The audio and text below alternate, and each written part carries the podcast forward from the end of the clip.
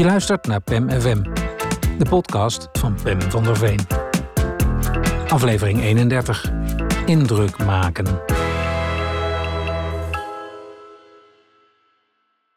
De duiktoren ligt vlak bij de kust. Drie Franse jongens staan er bovenop. Lachend duwen ze elkaar in de zee, die zo'n vijf meter onder hen ligt. Als ze boven komen, schudden ze hun haar naar achter en klimmen weer via de ladder omhoog. Ik sta tot mijn middel in de golven en zie de zon op hun natte lijven weer kaatsen. In gedachten sta ik zelf op de toren, vier rechtop, klaar om af te zetten, mijn man en dochtertje achter me op het strand. Met ingehouden adem kijken ze toe hoe ik kaarsrecht en achterloos de diepte inspring. Ik laat me verder in het water zakken en zwem naar de toren. Ik hijs me op de onderste tree en klim de vijf meter omhoog. Als de jongens op het duikplateau mij zien aankomen, verstomt hun gelach en springen ze gedrieën. Op de planken glibber ik naar het randje.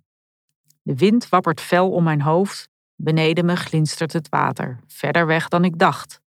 Het is hoog en het is diep. Ik meen de ogen van mijn man en kind in mijn rug te voelen. Ik kan niet meer terug. Ik neem een diepe teug zuurstof en stap het luchtledige in. Met mijn benen tegen elkaar geklemd en mijn armen strak langs mijn lichaam doorklief ik het zeeoppervlak. Mijn nek knakt iets naar rechts. Het zoute water dringt met grote kracht via mijn neusgaten mijn keel in.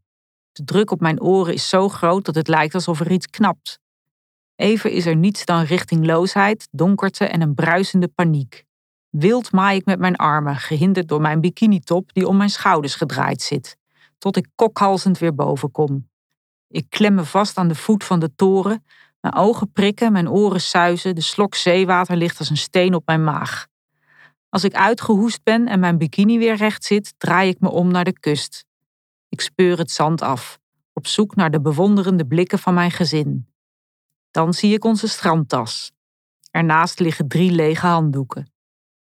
In de verte lopen mijn man en dochter, met hun ruggen naar zee richting strandtent.